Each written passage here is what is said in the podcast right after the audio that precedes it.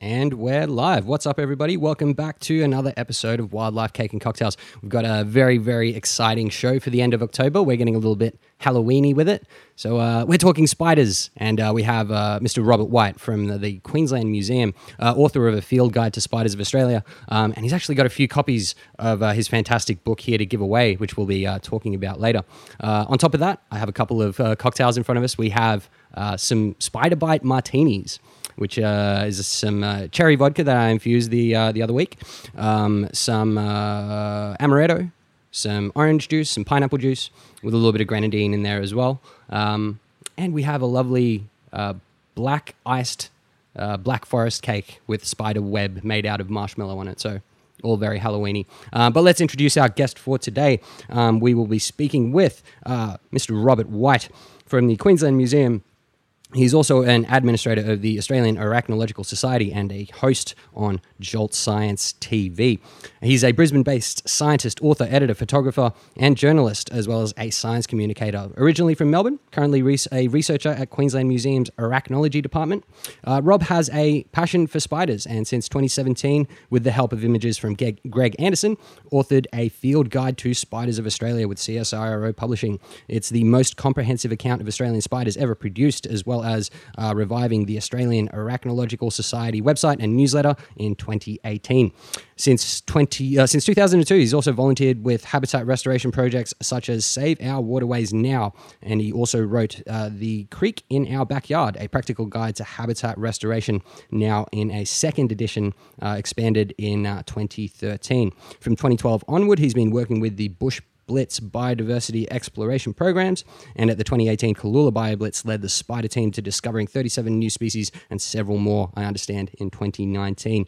He's recently begun producing and presenting the upcoming web series Jolt Science TV with Sandra Tuschinska. You can find him on Twitter at Robert White. You can also find the Queensland Museum at QLD Museum. And you can check out Jolt Science at joltscience.com.au. Robert, how are you doing today? G'day. Really good to be here. Excellent. How's the cocktail and cake treating you so far? Oh, full marks. Absolutely brilliant. I particularly am impressed by the black icing. The black icing really does it to it. I had a bit of a bad experience with black-coloured things. I ate one of those black sesame bun burgers, and they're not actually black. It's just a lot of green food dye. Well, that's really strange. Yeah. Strange that you ate it. Strange that you found out that. Well, I found out afterwards when everything came green. But look, thank you so much for joining us for this this spidery episode. And we've even got a couple of these fantastic books to give away. So tell us a little bit about what led you to writing this fantastic field guide to the spiders of Australia in the first place. Well, as you said in the intro, I started with habitat restoration and looked at what was going on in the creeks. I come from a bit of a scientific background, family has scientists in it and their friends were scientists. Len Webb, for example, famous botanist who established that Gondwana kind of actually existed and wasn't just the leftovers of the Northern Hemisphere. Yeah, right. And so growing up, there was this fascination for natural things, and we used to go down to Moggill Creek, which is very close to here, every weekend, and my father used to catch the fish for his aquarium at home, the native fish, rainbows, blue eyes, and so forth. And I kind of had a love of creeks, and then moved to a place which was right on a creek in the Gap. Called up Tim Lowe, who is a great nature author, and got him to come over, and he took us down to the creek and said, this is a really brilliant natural area, and it's very weedy, should look after it. And so we did. And then I started with weeds first and got to know the weeds. That was probably obvious, what's the bad stuff? What do you need to deal with? And then the good plants, started trying to learn one of those a day, and then started taking pictures when macro photography came in, around about 2006-7, taking pictures of bugs, and bugs fly away a lot and spiders tend not to. And so I started taking pictures of spiders, and then I asked Robert Raven at Queensland Museum what these spiders were, and he was pretty good with quite a lot of them, but there were whole groups that he said, no one knows anything about these spiders. And I said, well, is there a book? And he said, no, but you're a writer. You write one. So in the absence of information, so you had to step in. Yeah. And I then spoke to Greg Anderson, who was an expert on a whole group called the Theridiidae, of which there's probably 1,000 species in Australia. Maybe there's around about 60 described ones so far. And he showed me two books, one from Korea and one from Japan, which had fantastic colour photos and were very scientifically accurate. And we had nothing. We had Mascoud's books from 1980 and 1970. Right. Australian spiders in colour, I think, and then there was just Australian spiders. Whereas these other countries had these modern guides that you could almost... Incredibly up-to-date, really good pictures. The Korean one, I think it was, I'm pretty sure, had anatomical information that was diagnostic to species. But most of all, they had live photographs. And so there wasn't anything really scientific that had that sort of brilliant photography. And now macrophotography was just emerging and making it really easy to get brilliant photos of things. And so there was a whole community growing up. Juergen Otto, who's the peacock Spider-Man, you know, the guy that popularised the peacock spider, he kind of started at the same time. And he had a hobby of flying airplanes, and so he got his pilot's license because he was afraid of flying. And so he wanted to overcome his fear. But he found it was rather expensive. And when he stopped doing that, he was looking around for something to do with photography. And so, you know, being used to expensive hobbies, he bought the latest and greatest Canon movie camera and started... That's right, and just went in there with the top-end gear, and pretty soon he had footage on Catalyst. Catalyst, the TV show, was one of the first to show his jumping spiders in action, the male displaying to the female, dancing with that kind of brilliant iridescent fan of the abdomen, waving it at the female, and her maybe responding, maybe not. Well, look, the kind of advent and you know, entry of digital cameras and, you know, DSLRs and things like that, it really changed, I guess, everybody's ability to access the world of macro photography, right? It hugely changed things, and it was the precursor to basically citizen science. Right. Because the academic community kind of really didn't catch up. But photographs are a type of evidence that anybody can kind of capture. Yep, and they're compellingly real in the sense of we cannot argue with this. Yeah, right. And but there was a lot of argument about everything else. Like, you drew this spider's cephalothorax in this way, but I don't think it looks like... back in the day, right? Everybody just basing images and having to hand draw them. Yeah, and scientific drawing is an art... and a science as well, but it tends to accentuate and make more obvious the things that are important. Right. And so it's not meant to be photographically super real. Right, you're going to draw the animal from the angle that you want it seen from, whereas when you're taking a photograph, you're going to take it from the angle that the animal presents you a lot of the time. Absolutely, and so, yeah, unfortunately we don't get a lot of photographs of the underneath of huntsman spiders, and the underneath is actually critical in identifying Neosparassus as one of the genera of huntsman spiders. They have a badge underneath. Right. Not only that, do they have a badge, but they also display it in aggressive kind of facing-off moves and possibly in courtship. It's hard to know. That's one of the things that citizen science can really make a difference with, that we have hardly had any work done in at all, and that is biology. The observations of invertebrates generally, not just spiders, the observations of invertebrates in the field, how they reproduce... the egg sacs, what happens when the young are born, basically the mating procedures, the hunting procedures, what prey do they have, how do they consume it, how long does it take, how big is the prey compared to the spider, all of these things basically we know nothing about. That kind of ecological information takes a long time to build up, and I guess that's where having a lot of hands will make the work a little bit lighter.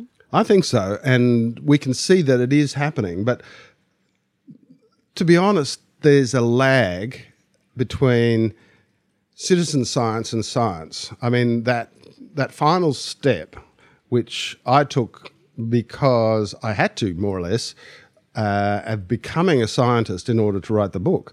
I started publishing in peer-reviewed journals. I started doing descriptions of spiders, doing taxonomy, going on scientific expeditions with the federal government. I became a scientist in order to find out the stuff that I needed to know, and then that gave me a reputation for being able to be a useful contributor on those type of things. Right. But very few other people have made that transition from enormously gifted and knowledgeable amateur into professional. Yeah. But it doesn't take any degree to do that.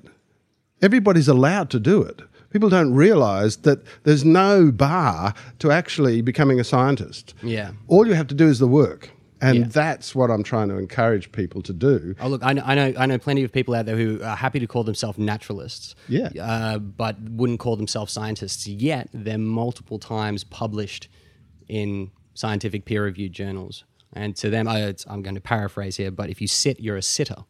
If you do science, in some way you're a scientist. But I guess as a professional, it means, if we're going to be technical, it means getting paid to do science. I guess that is the difference between professional and amateur.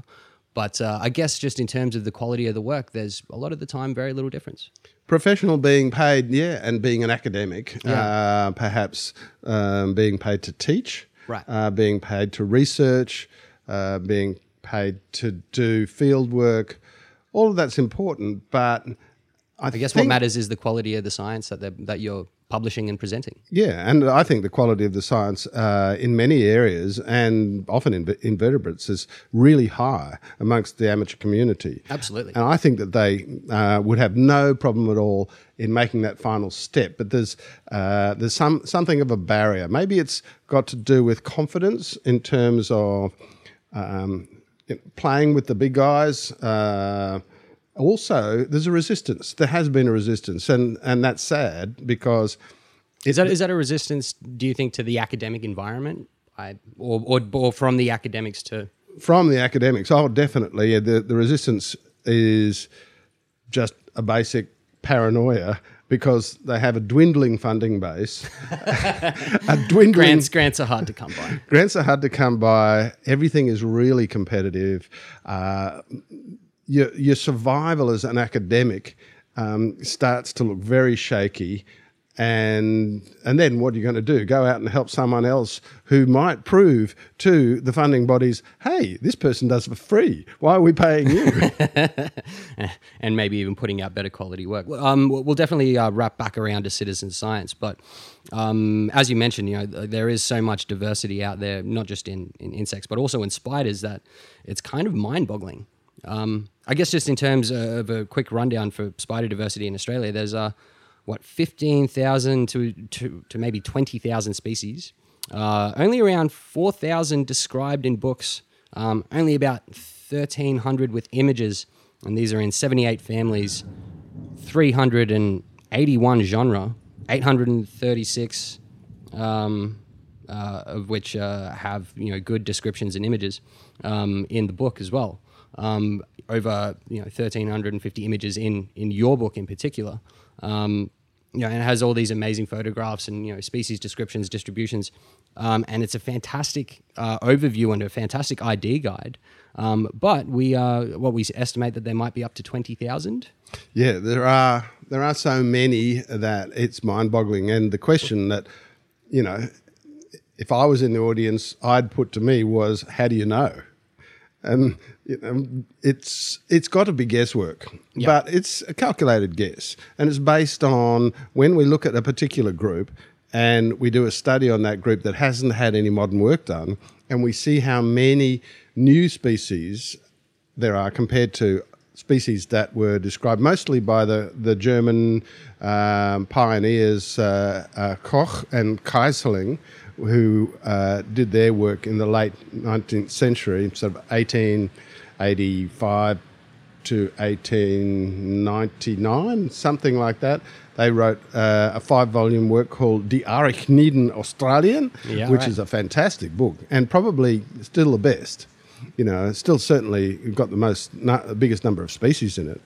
Well, since then, very little has been done, and when it has been done, it's been done on groups. So arachnologists come along, like Barbara Bear, who's described in a great many species in many different families. Robert Raven, who's described many. They come along and they start off, they look at the work done in the 19th century, and they go out into the field, into the museums, they gather everything that they can, and then they try to do a big review, say, usually of a whole family if they can, like Robert Raven did the swift spiders, or the swift ant-mimicking spiders called the Theridiidae. Okay. And so then they look at how many genera they get, how many species they get, and compare that with what they had before, and inevitably it's like 10 times. Right, so you can extrapolate a bit of a line there from like the amount of effort put in for the amount of species gained, and say if we continue to put in a certain amount of effort, this extrapolation line would keep going up at this amount of rate and reach maybe 15 to 20,000? Yeah, that's if the theory holds true, right, that Australia is a huge collection of refuges or is a sort of, you know, a big aggregation of tiny places that are different from each other. Right. In other words, little pockets of rainforest here, little pockets of desert there, and they've been separated for long enough for the gene flow not to happen and for subtle changes over time to cause adaptive change. And then the thing with invertebrates, of course, which is really kind of spooky and Halloween-y, is that one of the first things to change is their genitalia. And so they lock out their nearest neighbours. Right. Why would they do that? You know, the basic idea is that if you're going to evolve and adapt for a new opportunity, you don't want your cousins to get in on it. You really want to go for it. Right, and you also don't want to be wasting reproductive resources outside of your preferred population mating pool. Yeah, which presumably is a result of adaptation of some other ability to make use of some new resource. Right. Let's face it, I mean, insects, a lot of them came on board and they're food for spiders. And so you get spiders which are specialists with certain types of insects. Insects tend to be specialists themselves. There are kind of few truly generalist insects, you know. They all have their preferred food, their host plants.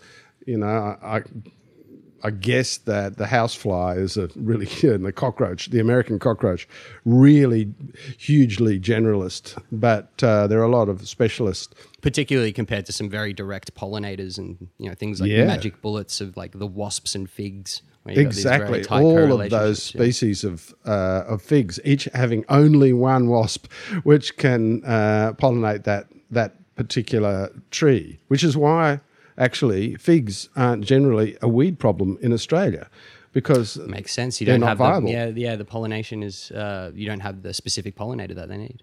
Yeah, so if you get diversity of what is essentially prey, then you also get diversity of the predator. Right. And, you know, so... I also imagine, you know, I'm sure there's exceptions to the rule, but spiders probably are not the best dispersers across long distances to mitigate that reproductive isolation. You know, if you've got two populations which are fairly far away, they'll evolve a little bit more rapidly into separate species because they're not sharing genes. Whereas spiders, even kind of fairly close by, I imagine the amount of gene flow from something that kind of either lives on its web or in a funnel, maybe not so much for some of the huntsmen's or even some of the, I know there's some that drift on the air on their webs and things like this. But yeah, generally speaking, especially with what are known as the trapdoor spiders or primitive spiders, which aren't primitive actually, they're as modern as... if they're around today, right, they're still current. They're still current. They just happen to have a very long lineage and a stable lineage and be very similar to what they were 280 million years ago. Very old, successful and fairly morphologically, I guess, conservative lineage. Yeah, they tend not to travel on the winds. That's called kiting, so that they'll send up a bit of silk, but... It has been known, whereas, yeah, you're right.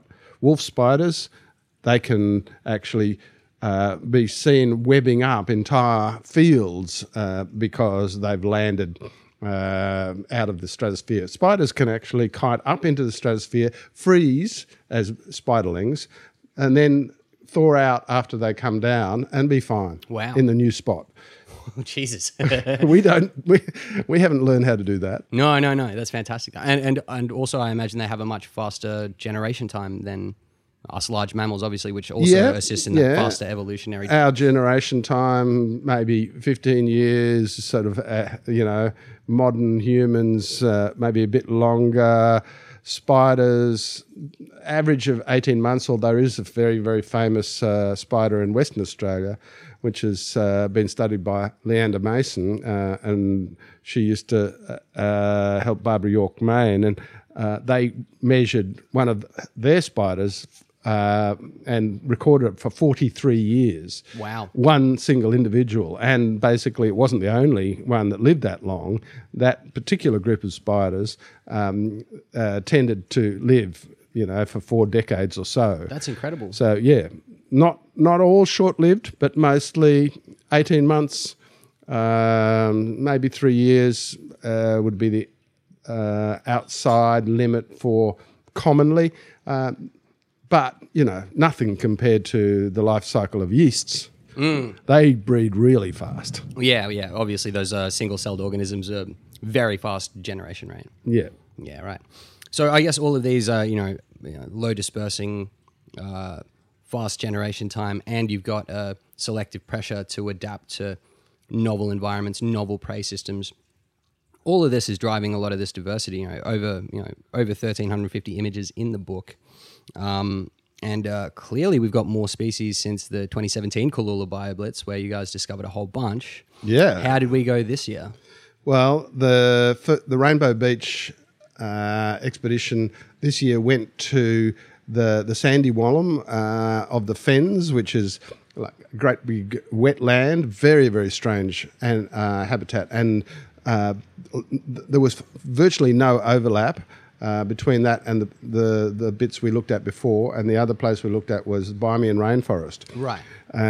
And so those two habitats got another 41 new species, but 2 had been found the previous year. Okay. So we got even more new species the second time we looked. Wow. Even though, you would have thought, hey, they should have found them already. Yeah. Did you guys have an increased sampling effort, more people on the ground? Or? No, just really productive areas to look at. Old-growth littoral rainforest, a very rare rainforest type. There's rainforest on beaches are not common. Right.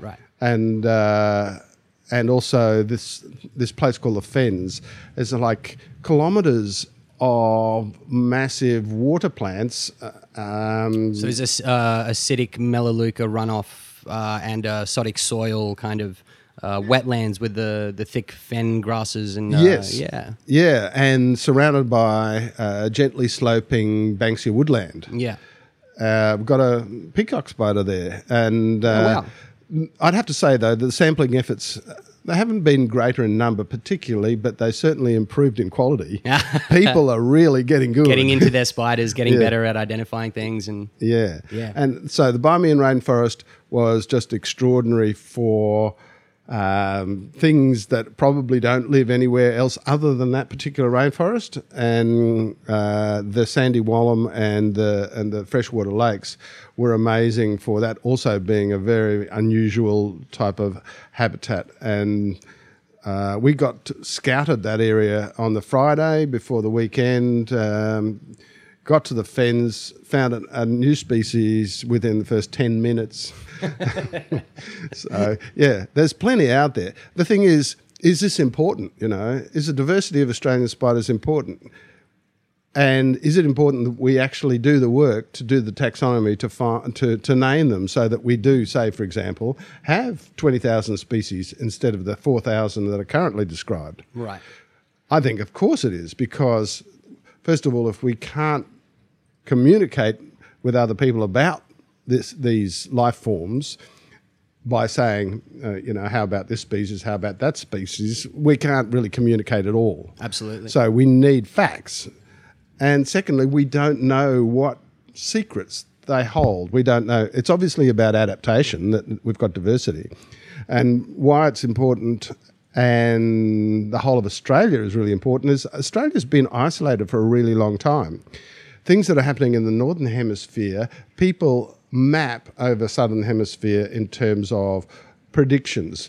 But we're finding more and more those predictions from Northern Hemisphere trends are completely irrelevant. Right, right. And so we've got to know more about Southern Hemisphere plants, animals, fungi, so that we can actually figure out what might happen with a changing world. And the world is changing, and it's changing really rapidly. We're in the probably the largest ever extinction event, and we don't know what's going to happen. And in Australia, we can't even talk about it. Yeah, we don't even have an inventory to know what we're going to lose. Exactly. We don't know, and we don't know how it manages to survive, where it is. We don't know, like, it's a dry country. Part of the effect of climate change is more extreme weather, more drought. You know, wouldn't it be good to know how things adapt to dry conditions? Yeah, I would have thought so. Yeah, it's always fascinating to, you know, when you look a little bit deeper into the evolutionary histories of some of these things, some of the things that you learn unexpectedly. I remember the mistletoes that I believe it was Tim Flannery wrote about. So, you know, mistletoes that we see up in Christmas are particularly around Europe, right? And you think of them as kind of a European plant because we don't put them above our doors so much for Christmas. Well, it turns out that there's less diversity of mistletoes in Europe. The greatest amount of mistletoe diversity is probably here in Australia. Yeah, so absolutely. The mistletoes are probably Australian. They're probably, or at least of Gondwanan origin. They could well be. Certainly the songbirds are. Yeah. You know, the songbirds of the world originated in Australia. Right. And that's the great thing in Tim Lowe's book, you know, Where Song Began. He explains the radiation, the corvid radiation, the crows and the other songbirds, and extraordinary songbirds like the lyrebirds, which have that imitative quality. So in Springbrook you can hear a chainsaw, but it's not a chainsaw. Oh, yeah, it's a lyrebird. Yeah, incredible what the you know, all those different the diversity of birds is capable of.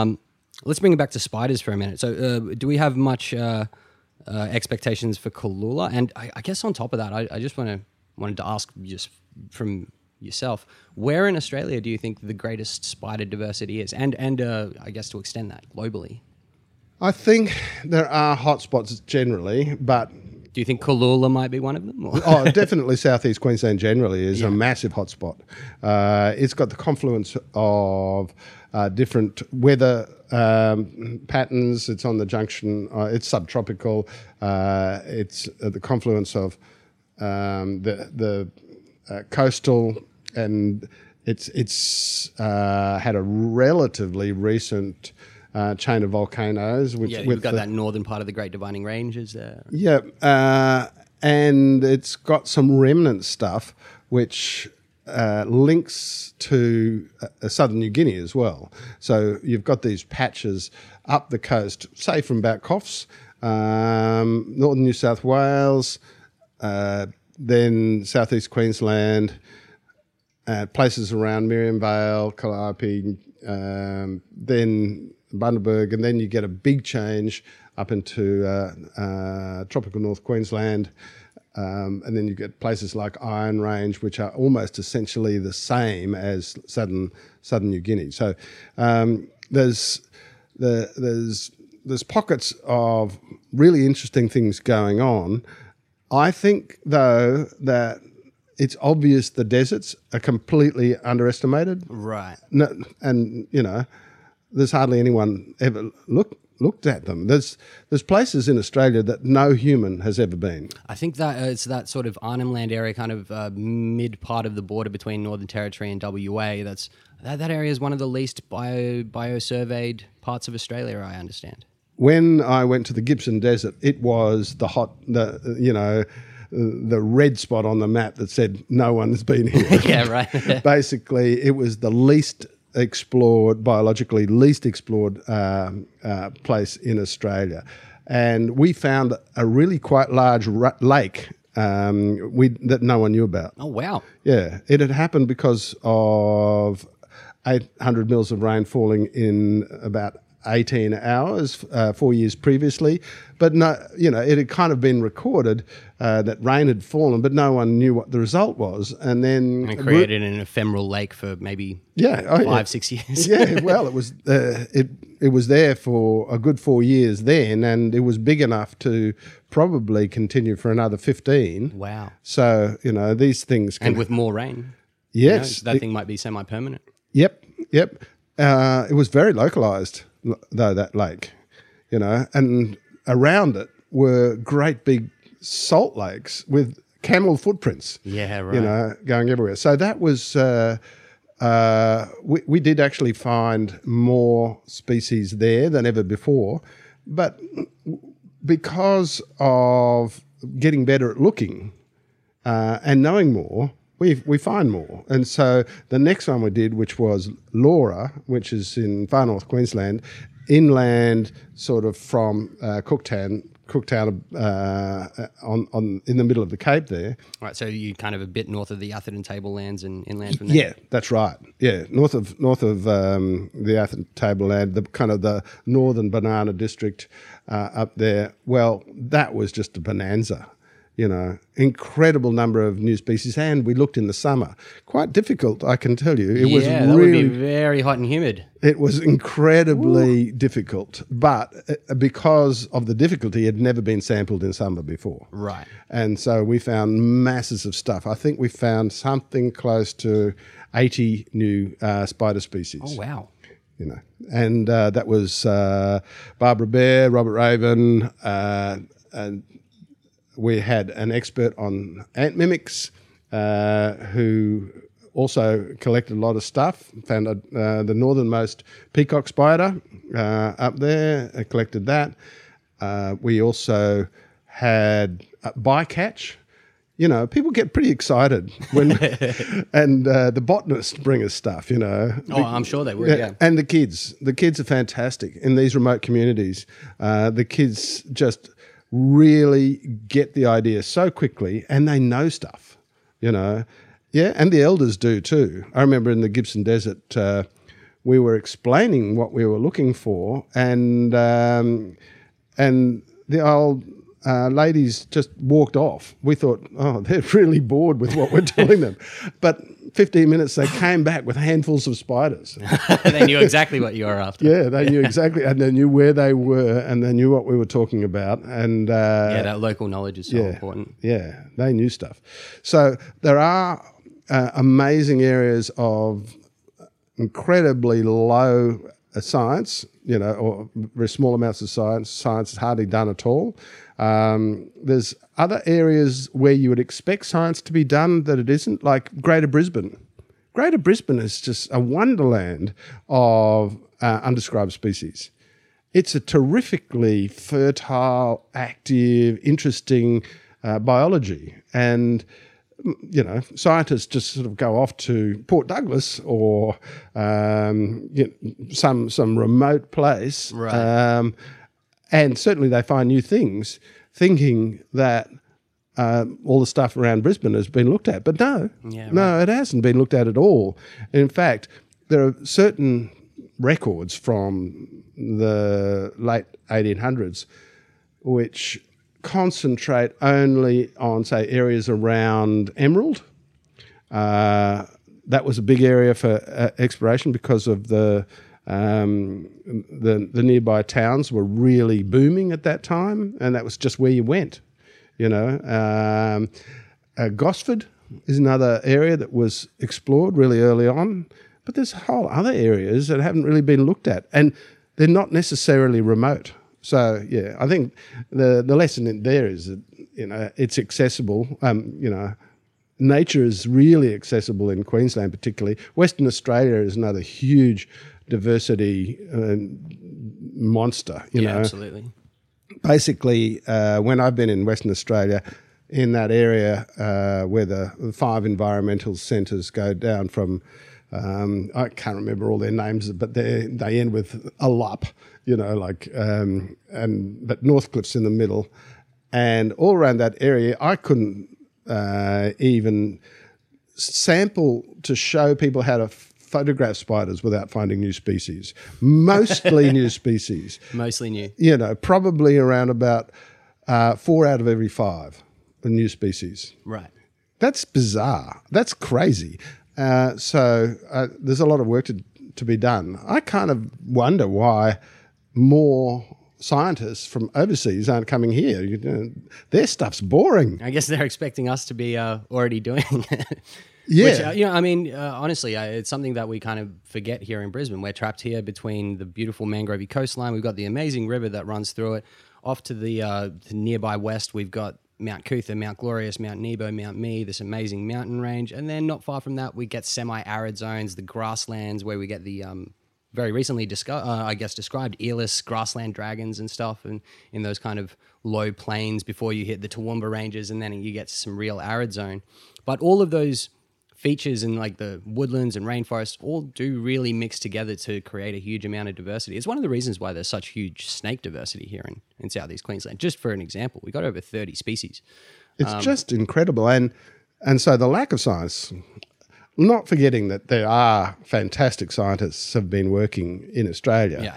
But, you know, the lack of drive for science at a government level, at a policy level. And locally. Yeah, and locally the cutting back of CSIRO funding, you know, the cutting back of Pew Research because it doesn't have an obvious dollar attachment. This is really kind of destroying... Well, it's destroying the possibility of finding out stuff that we will need in order to solve the problems of the future. And I guess getting more citizen science involved is always a good way to go to mitigate that a little bit. I think that we need to get citizen science involved. We need to respect citizens who are scientists, and we need to convert them into real scientists. I think we need pathways. It's about kind of equality, really. The science should be an even playing field. Right. You should be acknowledged for the science that you do. You shouldn't have to have a PhD. You shouldn't have to be associated with an institution. You should just be able to be acknowledged for doing excellent science. Yeah. Anybody could do that. And so I think there should be pathways to make that more obvious and accessible, right, and known, you know, do good things and tell people about them. Yeah. Yeah, absolutely. Well, I guess we've got these undescribed backyard genre, which are sort of accessible but overlooked. And then you got these elusive, remote, hard to find species in the unsurveyed areas, which maybe have a bit more, I guess, glory attached to finding them, going out on this amazing adventure. What's more interesting to you at the moment, the overlooked stuff in the backyards or the stuff that we know nothing about? I guess most interesting to me is to see how the community takes it up. And so I'm now driven entirely by events, you know, like the Kalula bioblitz. And they've got now funding. They've done a really good job, and they've actually become a model on how to do a bioblitz really well. so people can learn from that. So I look at I go on one of these. If it turns out to be a great place to do work, I'll follow that up. And that will create a community, and that community will grow. Liam Bromley is one of the young arachnologists who's, you know, streaking ahead of me in terms of knowledge and ability. Just awesome. He's looking after 50 selenopids for Sarah Cruz, who's from California. Yeah, wow. Because, and he's just a young fella. Hey? Yeah. And, well, it's his ability to do that is extraordinary. Yeah. His knowledge to know that he can do it, and that and the confidence to be able to do it is also just amazing. But he's a type of young person that is popping up all over the place. Kids do get interested in nature, and the ways of them being rewarded for their interest kind of need to be encouraged, I think. So I go to try to encourage young people to take advantage of their incredibly good eyesight and their nimble fingers. I can't see the things they pick up and put in tubes. Yeah, I can see them under the microscope. Yeah, and they're a little bit more nimble and able to scramble under some of that undergrowth. Yeah. And when I tell them, oh, that is actually the first photograph, you know, when I've taken the photograph and identified the thing that I can hardly see, but I've taken it back, and I report back to them and say, that's the first photograph of that family of spiders in Australia.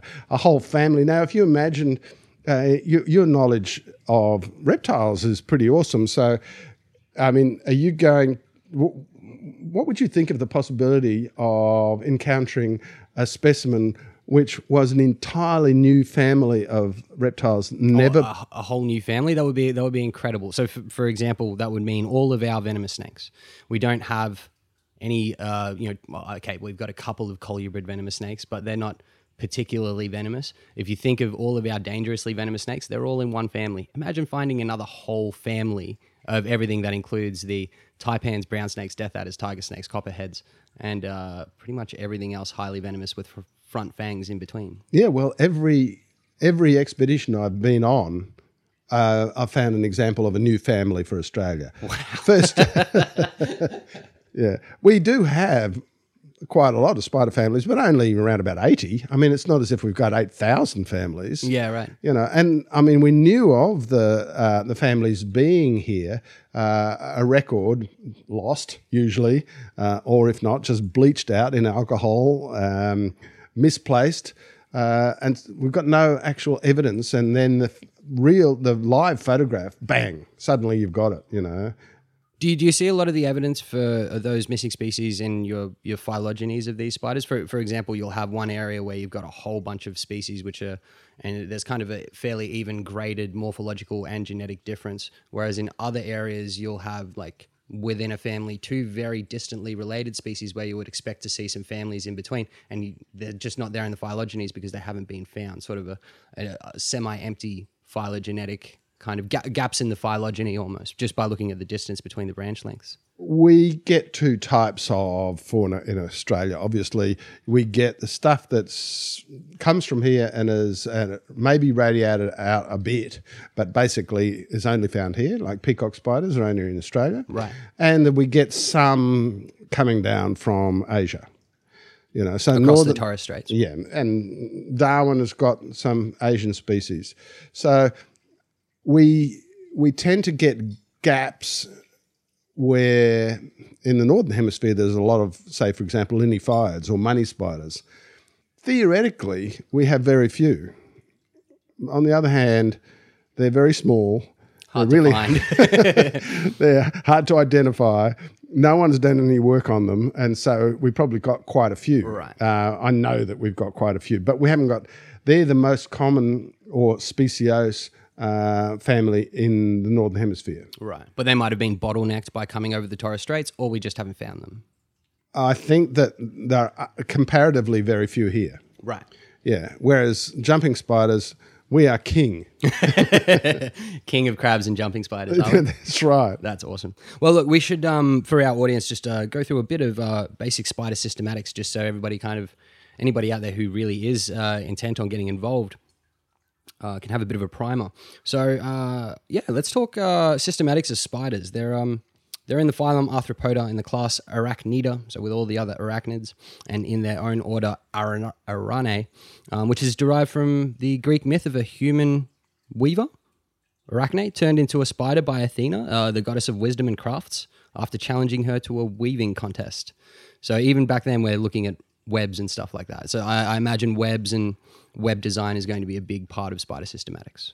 Yeah, well, spiders have silk. Other things have silk too, but spiders do really interesting things with silk. Yeah, they use them in a much more diverse way, a number of different ways that other species don't. They started using them to line their burrows, to make their retreats, and then to lay basically sensory trip lines radiating out from their burrows, so that when something came along, the vibration becomes, it's like an extension of their senses. They feel it or sense it, rush out, grab it, and go back. And they didn't have very good eyesight, those basically the early spiders that have to live in burrows with access to moisture. And then you get the araneomorphs, which can move freely. They can live in the canopy. They can wander. They're cursorial hunters, some of them. Some of them have a web, which is the classic orb web. I think that's what fascinates people most of all, is the orb web. It's absolutely. It's really big and amazingly beautifully structured web that can catch things that the spider eats, like moths in particular, but also it can catch a double-barred finch. Right. There's a picture in my book of a double-barred finch being consumed by a golden orb weaver. Wow. And, that's a pretty big prey for a spider. Oh, absolutely. Yeah. And there are two types of spiders that make these big orb webs. One of them, they just live there and the web persists. The other one, they actually consume the web every morning and then go off and hide in a nearby leaf retreat, and then each evening rebuild the web again. Wow. So they're your classic garden orb weavers, and they're the ones that people don't expect to walk into when they're walking around the house. They're in a new place every day. They're often in the same place every day. Oh, right. You know, but they do learn. If their web is persistently disrupted, they do learn to move it into a place out of the mammalian traffic. Right. You know, us, kangaroos. And anything else. And anything else, you know, pigs. The traffic that's going to wreck their webs, they learn to get out of the way. So they're like, the fact that spider silk is so strong as well is just amazing to people. You know, it's about as strong as in terms of fiber as Kevlar. Yeah, right. So it's stronger than steel, and it's stretchy, and it's strong. Its strength doesn't depend on its diameter, which is really weird. Anyway, I just read the paper on that, so I could go on about that, but we won't. But yeah, that big group, the araneomorphs, some of them gave up making web snares, and the jumping spiders in particular use their eyesight. Right. And jumping spiders have this kind of strange thing where they have a telescopic system within their eyes where the two lenses, one at the front and one at the back, can move independently. So they have a focus mechanism in there. They have an enlargement mechanism. They can magnify what they're looking at 4 times. Oh, so it really is telescopic vision. It's telescopic vision, yeah. Wow. And that's just awesome. And, of course, they have some of the most extraordinary behaviour of all spiders too. Portia, which is one of the spiders in North Queensland, it hunts other spiders and it plucks their webs in order to imitate prey. You know, the spider comes out and then whack. So it's a spider hunting spider. A spider hunting spider, yeah. Wow, that's fascinating. There are a few. What you were saying before, though, is interesting in terms of are there gaps in the systematics. There are many instances of convergent evolution, probably more, I would say, than any other place in the world, where incredibly different lineages of animals have ended up looking almost identical and acting almost identically. In other words, they've evolved to take advantage of a particular biological niche. Right.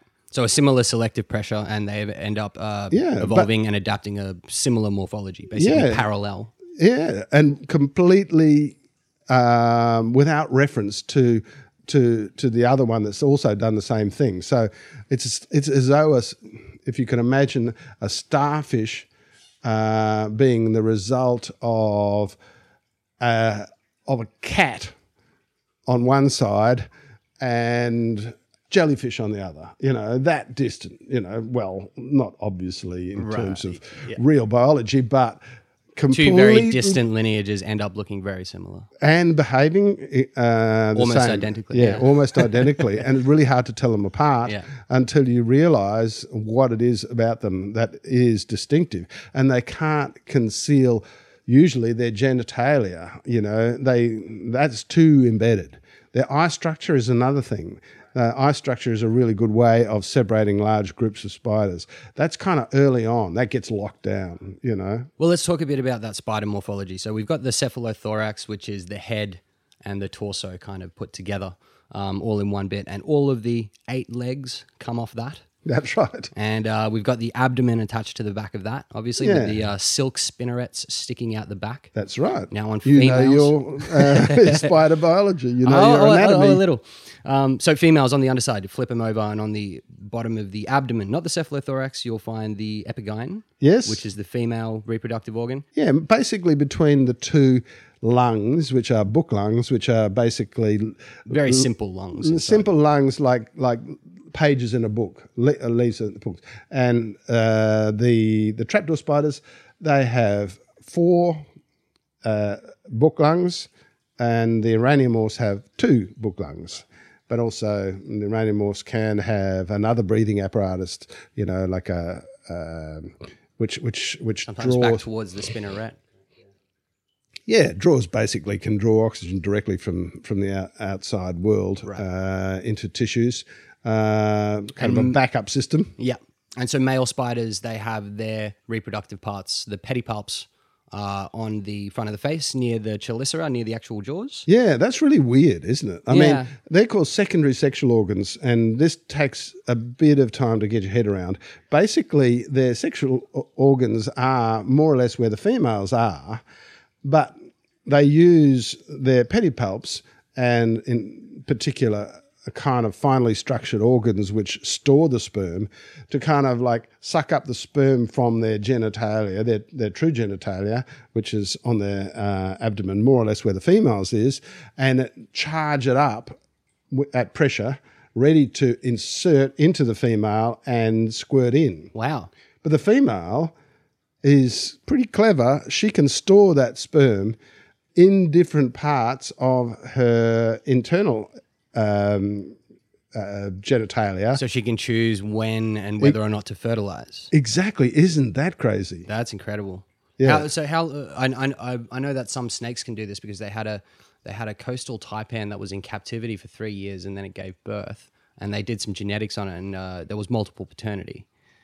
So it wasn't she wasn't cloning herself. She wasn't parthenogenic. Yep. She had stored sperm from multiple partners for at least 3 years because that's when they got her out of the wild. Yep. Do you know how long spiders? Do we have any idea how long female spiders can store sperm for?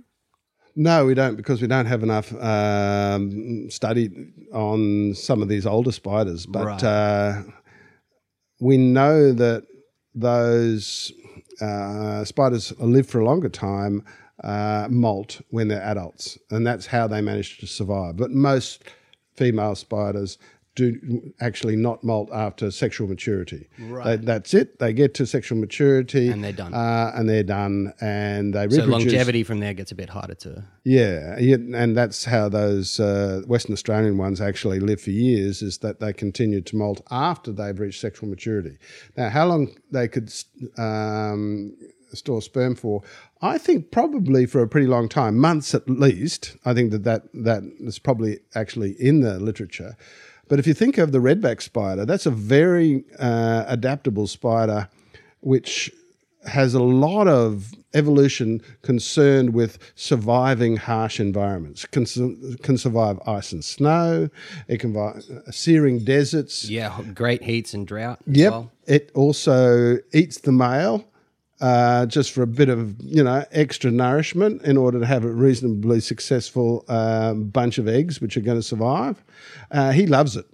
So they're having sex, and he's inserting his pedipalps, which is like basically little boxing gloves on appendages around his mouth or near to his face, if you could call it that. Yeah.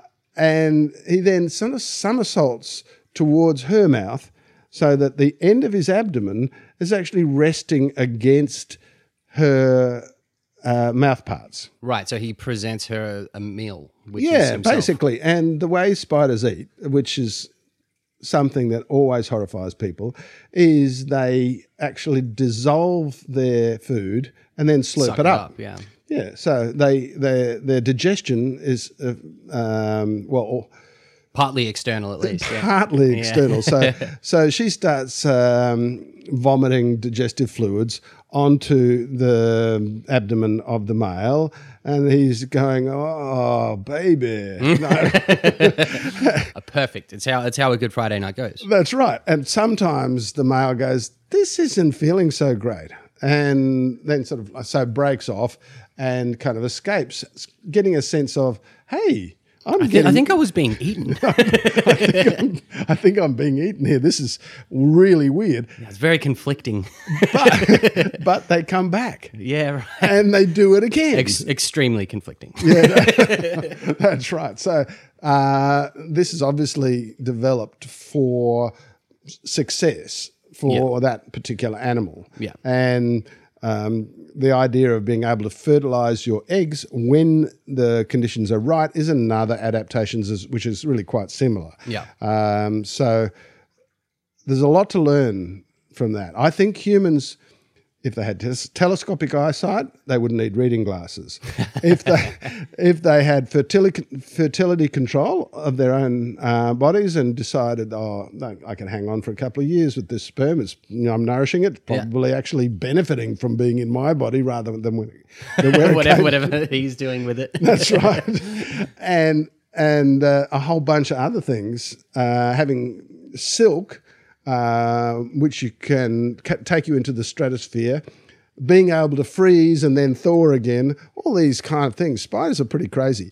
But the craziest of all, of course, is the one on the cover of my book, which has eyes which are nearly 2,000 times as sensitive as human eyes. Yeah, wow. And because they're so sensitive, they're useless in the daytime. They would be kind of like burnt out by the amount of light that there is in the daytime.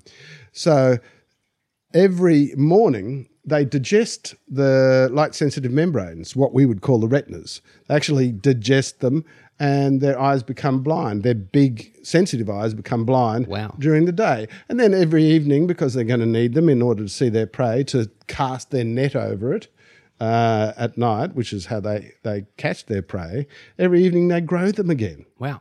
Well, so my understanding of photo bleaching of retinas means that a lot of the time you've got a lot of constant oxidization going on, and I guess doing that when you don't actually need the vision would be energetically expensive, so they save it for nighttime and instead just absorb it and use it when they need it? Is that what you suspect might be happening? I think that there could be a way. I'd never thought of it actually from that point of view, but that's a good point.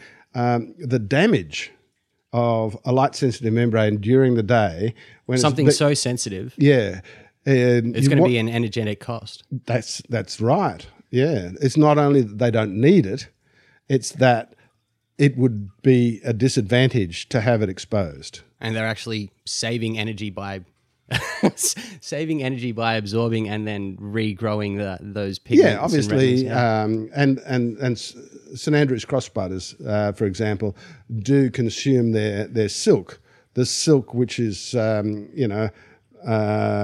web to catch animals, but also the stabilamentum, that's the decorative part that makes the cross. Yeah. And they actually consume that at particular times when they need that. And so protein of silk is actually can be a supplementary food source. So maybe not surprising that they have these, I guess, efficiency mechanisms for their sensitive eyes. Yeah, well, completely different from the jumping spider, which, of course, only uses its vision in the daytime. Yeah. Its vision is about the same as ours. Both the Dinopidae, the ogre netcasters, can see the moon quite distinctly, as well as jumping spiders. Wow. Other animals, not so much. I mean, certainly not other invertebrates. Yeah. Yeah, definitely. Even vertebrates for sure. So there's a whole lot of systematics there that we still need to get to. But just basically, within our order, Arachnidae, there's two suborders, Mesotheliae and Opisthotheliae. Am I saying that right? Well, they kind of don't rate in Australia. Because right. We've mostly got the Opisthotheliae in the infraorders Myaglomorphae and Araneomorph. Yeah, basically we think of the order, and then we think of the infraorders, and basically, or sometimes called suborders. Right. The mygalomorphs or the mygalomorphae, which are ancestral, whose origins goes back 280 million years, maybe 250 million years, and then the araneomorphae, which would have come along a bit later and then diversified enormously as their prey diversified. And the opportunities for a free-ranging araneomorph are, enormous. Right. Of course, when they developed, you had horsetail ferns and, other stuff. Very, very different rainforest ecology here. Yeah, and limited. And the plant fungi life diversified on the planet. Insects came along, massively diverse. Spiders were there already and went, yoo-hoo, this is really cool. New niches everywhere. yeah, more opportunities. And because they have a short lifespan and because their tendency is to radically change in order to adapt to new opportunities, as well as obviously being killed off by unfavorable conditions, right? They would, what we call speciate, they would actually turn into different forms, which we call species. Right. So that's why now in the myaglomorphs, we've got our funnel webs and our tarantulas and trapdoors and things like that. Whereas in the araneomorphs, there's a bit more diversity. You got the spirals and the orb weavers and the crab spiders and cobwebs and jumpers and huntsmans and all this other stuff. That's right. Basically, you've got spiders that use webs as a snare, a lot of those, and in a lot of different ways, but lots of different types of webs. You've got the Theridiidae, which are includes your redback. Their web is kind of like a cobwebby web. And you've got your house spiders, the black house spider. That's a kind of like a messy web. The white-tailed spider, by the way, eats the black house spider. The white-tailed spider is completely harmless and never has been a problem. Had an incredibly bad reputation for causing wound. And very necrotic bites also. Yeah, that's so-called right. Necrotic bites. Yes, and necrotizing arachnidism is the term. Basically, the flesh-eating wound as a result of a spider bite. Complete and utter bollocks. Really? Never true, yeah. The black house spider possibly could result in an annoying bite that could hurt or itch for a week or so. But neither of them have the power to give you any substance which causes Necrotizing fasciitis. that's right. Yes, basically your arms and legs to rot off. Yeah. Despite the fact that a lot of doctors believe that they can and do. So do you have any idea where that myth comes from? Oh, wow. No, exactly where it came from. It came from a medical researcher called Stuart Sutherland, who wrote a paper saying we've looked at these people who have got necrotic wounds and they've reported spider bites, and this is the culprit, the white-tailed spider. They didn't actually have any kind of genuinely smoking gun. Just a little bit of local distributional correlation, I guess. Yeah, that's right. Yeah, exactly. A bit of local distributional correlation, and that's all. Yeah. Oh, in other words... it could be any of the other species that shares that same distribution, or it could be something else. It was none of the other species that shared that distribution.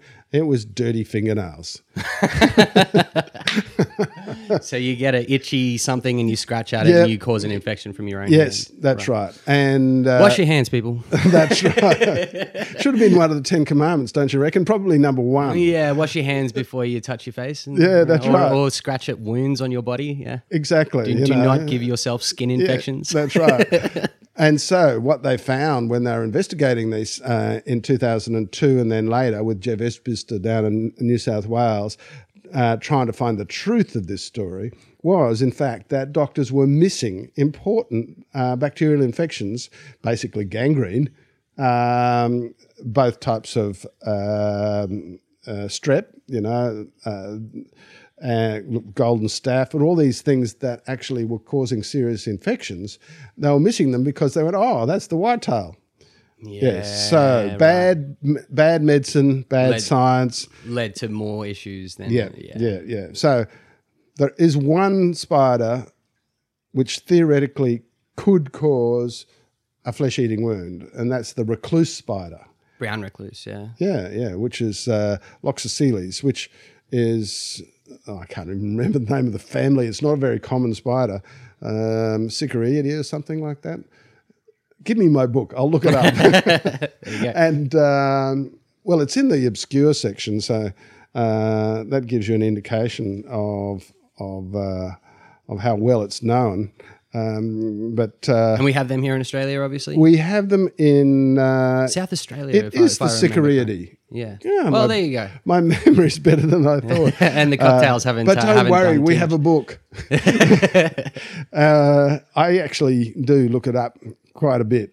And are they South Australian from the they were found. They're blow-ins, so they're cosmopolitan. Right. They come from elsewhere other than Australia. They're not Australian native spiders, and they were first found in Adelaide. Yes. In one of the North Adelaide, something like that. But we have now found them all across to the west of Adelaide, all across South Australia, and probably into Victoria as well. There's sort of like in Border Town, in Morgan on the Murray. There's the one in Atlas of Living Australia is from Morgan. That's from one of the guys in the spider community, Mark Newton. That's his record. The thing is that they appear not to bite people. Right. So while it is possible that you could get a necrotic wound, first of all, you have to be bitten, and then they have to administer enough of the necrotic substance, necrotizing substance, in order to actually affect you. And they don't seem to have that. And they don't seem to have you, because in New York there was actually a cellar. They're sometimes known as cellar spiders as well. There was a cellar with 2,000 of them, and no one had ever been bitten. All right. Yeah, but people had been going in and out of the cellar quite a bit. Yeah. Oh, there's a lot of myths like that. There is, yeah. I mean, when it comes to bitey, venomous things, there's a little bit of misinformation out there. A little bit of fear always helps that hysteria go wildfire. Yeah. It seems that what is it about the fear fascination thing? Do you find that with snakes as well, that along with the fear, some people are genuinely incapacitated by their fear of spiders. Absolutely. You know, and I presume that that's possibly true for snakes as well. Absolutely. We definitely get regular call-ins for people who have diagnoses of anxiety and ophidiophobia and things like that. Right. Yeah. Well, what about the fascination? It always seems to come with it, you know, that Robert Raven... Sort of inability to take your eyes off it a little bit. Yeah, I suppose. But it can convert to a real interest. Absolutely, yeah. Lynn Kelly became very interested in spiders after she was so incapacitated with the night terrors that she decided to seek help from Alan Henderson at the Museum of Victoria, and he cured her arachnophobia. It's not actually hard to do. It's relatively easy to do. A little bit of exposure and, yeah, in a safe way. Yeah, that's right. Kind of get there. That's right. Yeah.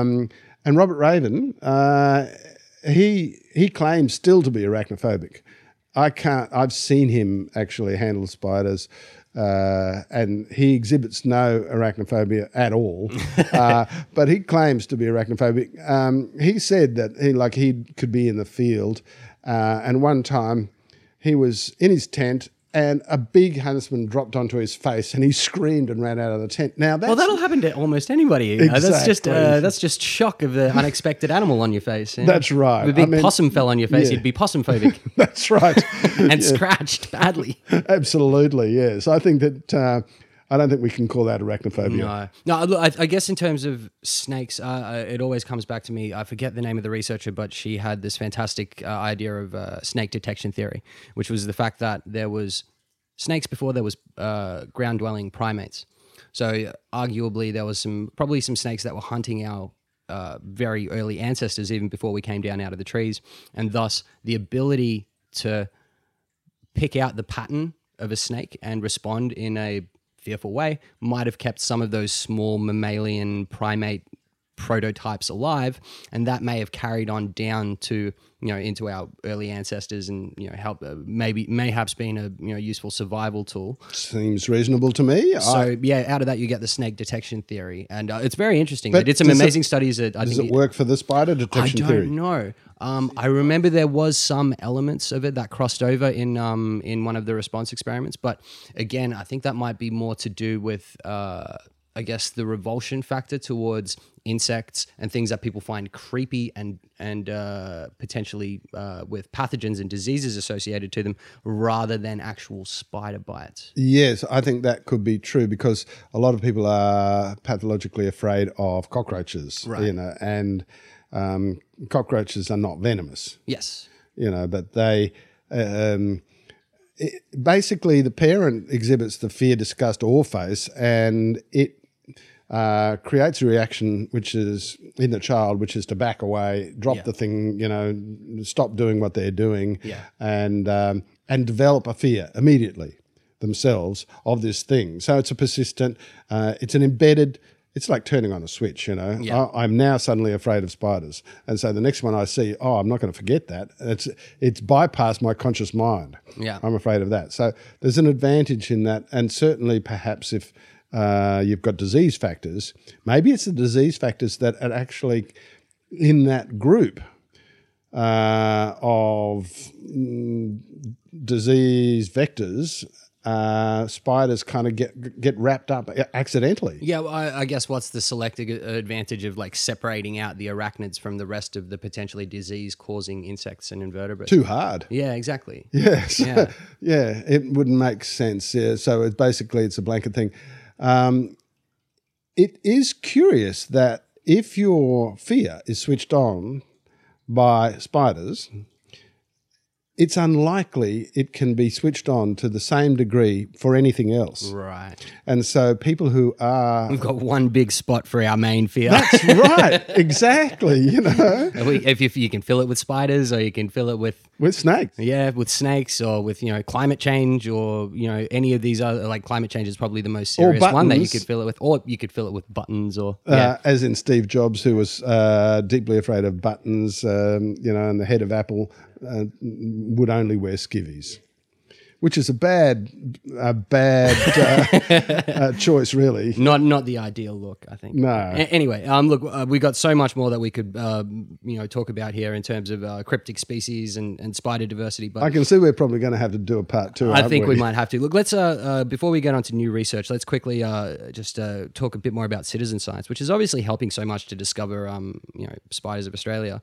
I think Questagame and some of the young naturalists and people out there using things like iNaturalist are doing such a fantastic job. But as you mentioned, there's some of those barriers to becoming a professional scientist. Is that the only place where you think citizen science kind of falls short at the moment, or is there any other areas you think we could improve our citizen science chops as Australians? Well, Questagame is interesting. I've worked with those people kind of from the beginning. Phenomenal game and phenomenal biodiversity discovery citizen science app. Yeah, and a real encourager and very clever the way that it combines game theory with discovering wild animals, and its rule is it has to be actually wild. It can't be, I'm going to take at the zoo, a picture at the zoo or of Bindi, for example, the puppy.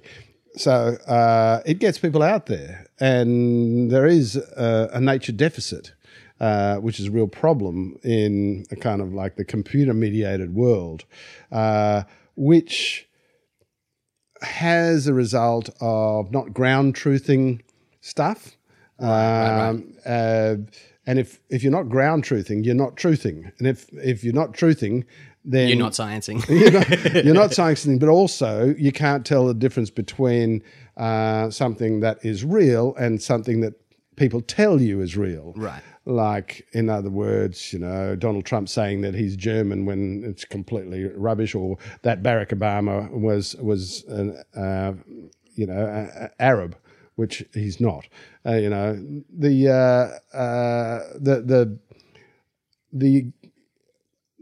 aspiring to a respect for truth is an important thing, positive thing that things like Questagame are doing, but they're now running up against that barrier that I discussed before, which was I need to go that one step further. And now the Questagame people who use me as their spider expert, or not use me, I mean, I delight in... do it happily, yeah. Do it happily because it strengthens my chops. It shows me really interesting things that I'm really quite surprised by. Yeah, and you get to get out there and be part of the whole process. Yeah, but they're often saying, can we get to a species for this? And I say... can I look at it under a microscope? Because there's a limit to what you can see from a photograph. Absolutely. It's not that hard these days to put a little lens on an iPhone camera and get a bit more of a close-up picture, and maybe get a close-up of the pedipalps, and maybe put it in a specimen tube and see if you can get a picture of the epigyne. And then... bingo, I can give you a lot more information about what it really is. There's some fantastic plug-in digital microscopes that fit into iPhones and things like that. Absolutely, yeah. And there's some types of cameras that take a microscopic view in layers. Yeah, right. It was kind of like basically 100 layers so that you can get a virtually 3D or everything is in focus type of view. Yeah, wow. And so... I think what citizen science has to do is encourage people to make more use of the technology and to get better at the science. It's not just a bird-watching app, Right. I guess one of the big points there is there's two parts to science. There's the data collection and then there's the data analysis. And I suppose it's that second part where citizen scientists probably need a bit more help. Anybody can go out and collect data if they're given the correct methods to go and do it, but the downstream analysis and working out the results, that's probably where they maybe need a bit more assistance and expertise at this stage. Yeah, they need help with a closer look. Yeah. They need to... when I look at something, I look at the live animal. I photograph the live animal. I try to observe as much as I can about the way that it moves and anything else that is possible with an animal in captivity. If I'm out in the field, I'll try to find evidence of its biology. What's it doing out there? How does it live? You know, what is it? How does it breed? And all those sorts of things. But when it comes down to it, the real task of identification uses the microscope. Yeah, you know, but. Or a powerful hand lens, you know, like a loop. A field lens, yeah. Yeah, a 20 times loop, which you can actually, you know, you can buy those kind of watch repair glasses from eBay. They cost like $5. Yeah. And then you pull them apart and then you've got two good little hand lenses that you can take out in the field. That's great. That's right. And if you've got a nice clear glass tube to put the thing in, you're completely safe. And then you can bring that up to your eye and look at it 20 times magnification, see a lot that's going on. Why not then actually do a drawing? Yeah, right. You know, those are the sorts of things. Now, when you're submitting, you can take a picture of your own drawing and say, this is what I drew. Why not? You know, and so, yeah, it's the conversion from citizen science to true sciences. They're not far away, but they're not kind of even thinking about that. And you probably need a little bit of bridging of the gap. I think we need to accept that the knowledge gap is huge. Yeah, okay. For Australia in particular, Southern Hemisphere in general. If someone reports a vagrant bird of the 800 species of birds that are known to either live in Australia or visit Australia, birdos will... Bird life is all over it, yeah. Yeah, they're just bang there, you know, people will jump on planes to see this thing, you know. Absolutely. And there isn't... there isn't anything really massively new. You're not expecting a new bird for Australia. I mean, yeah, a vagrant, yeah, sure, a seabird, sure. But basically we know what the birds are. We know more or less what the butterflies are. There's only about 400 species, even though they're no different from moths. Do you think the challenge is off-putting? Of the diversity in the species? Because for me, that's what makes it such a fascinating field to get into, right? Exactly. I don't think that the lack of knowledge is off-putting. I took that lack of knowledge as a motivator. Right. But most people would go, oh, bloody hell, that's too hard. Yeah. Well, there's two types of people. Anyway, yes. we better move on and get on to our new research segment. What are those segment. Two types of people, by the way? Well, some of them are motivated, the other ones are not, I would say. Oh, yeah. I'd say that there's a little bit of OCD in all of us, but in science, there's quite a bit. There certainly seems to be no shortage of it, that's for sure. Yeah. All right, let's move on to new research, and we're going to have to fly through this, starting with Kilmer and Rodriguez from 2019, Miniature Spiders with Miniature Brains Forget Sooner. This is from Animal Behavior 153, 25 to 32. So a little bit of background. Miniature animals have tiny brains and should therefore face cognitive limitations. There is little supporting evidence for this expectation. However, we focus on memory, information content, and retention time, which likely subtend a broad range of cognitive abilities. Our study species, a web spider, allowed us to make a simple assay of working memory, how spiders search for prey they have captured and lost. So the authors used an ontogenetic approach, taking advantage of variation in body size and concomitant variation in brain size across instars of Pholcus phalangioides, cellar spiders. Yeah, Pholcus, basically daddy longlegs. Yeah, wonderful. So they were collected from around the University of Wisconsin-Milwaukee between 2014 to 16, housed in clear plastic chambers in a walk-in environment that was kept with a specific time, light time and environmental regime. They were allowed to build a full web, usually around 2 days, and then you introduce a cricket on a crane to a part of the web. The spider finds the prey, and then you use a little pipette to blow the spider away from its prey item and kind of drive it back to the corner, just with little puffs of air. Then you retract the cricket crane, and you time the search behavior, which is obviously by the time they stop searching, they've pretty much forgotten about that prey item. They also used the pipette to keep the spider cornered for different periods of time to see how long they retained the memory of where they found the cricket. And they, of course, controlled for sizes, satiation by feeding them at the same rate, the same size, blah, blah, blah. They also sometimes used a toothbrush to re-stimulate a prey response on the web.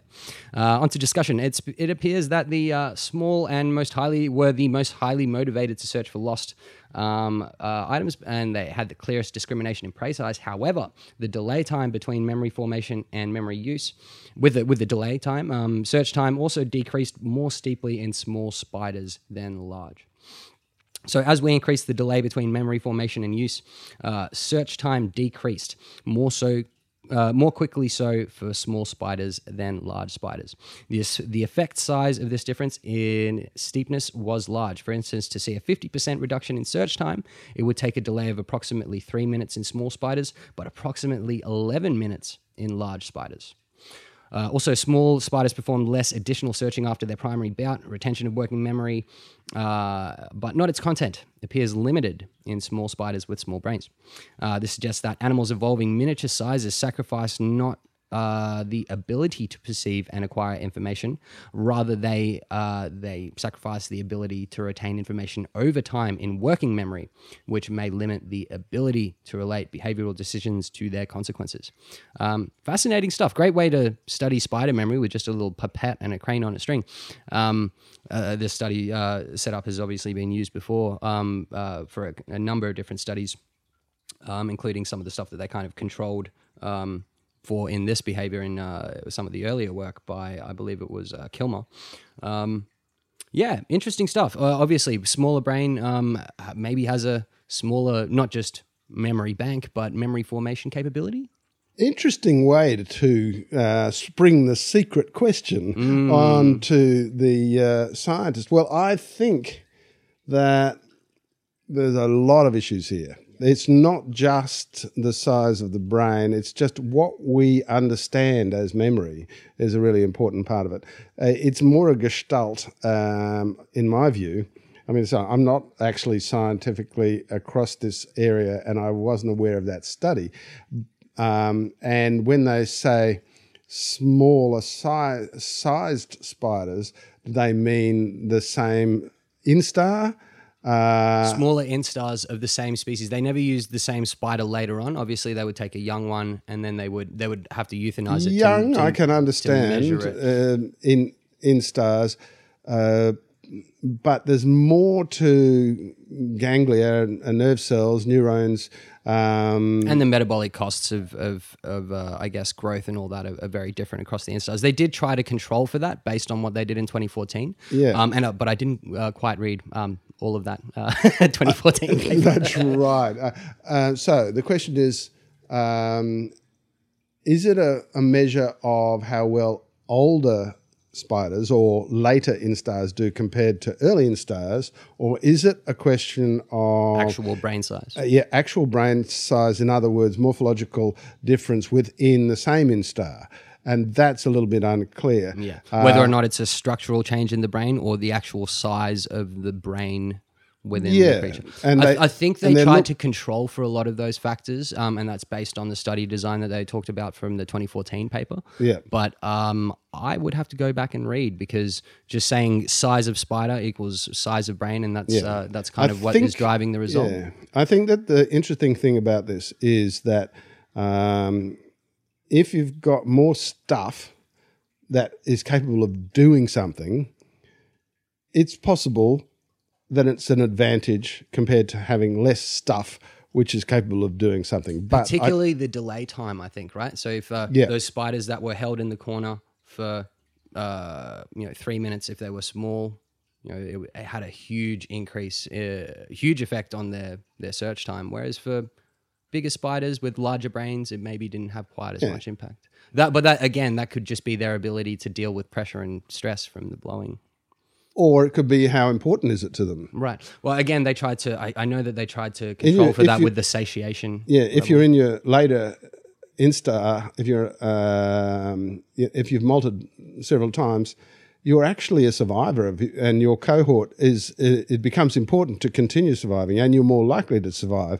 And so you get better at whatever it is that you're doing, because your cohort, the other ones have actually no longer there. They didn't survive. So maybe life is cheap when you're little. Yeah, well, it was the smaller ones that were apparently a little bit better at discriminating prey size. So they're much more, like when you're little, you're much more keen to go out and get a feed. And then once you get older, you know that you're kind of secure and you already know how to hunt.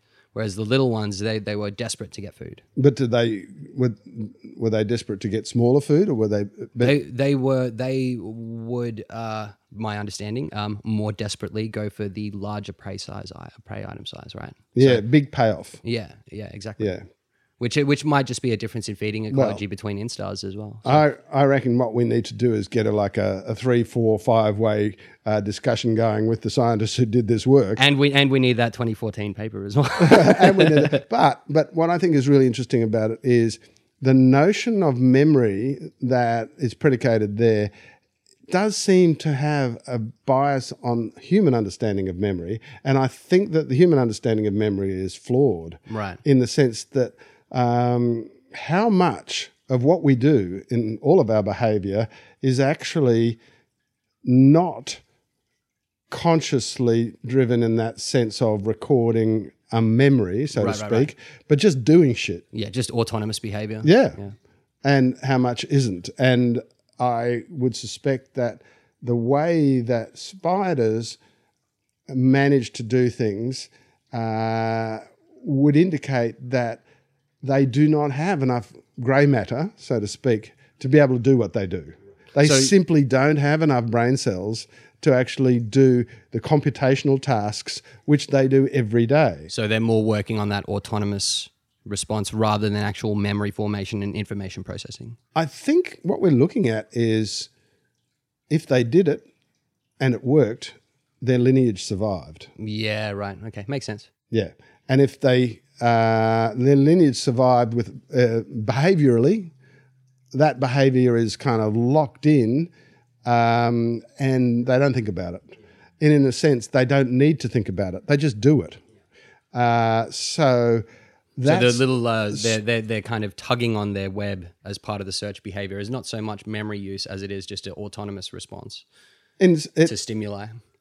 I think that it's more that memory use has been separated out from those other autonomous responses or ways of actually living unfairly, and that.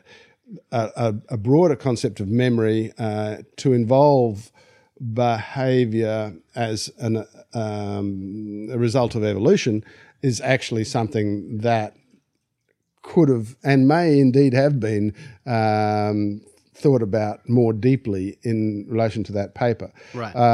But that said, Portia, which is one of the most studied animals of all, it is a spider.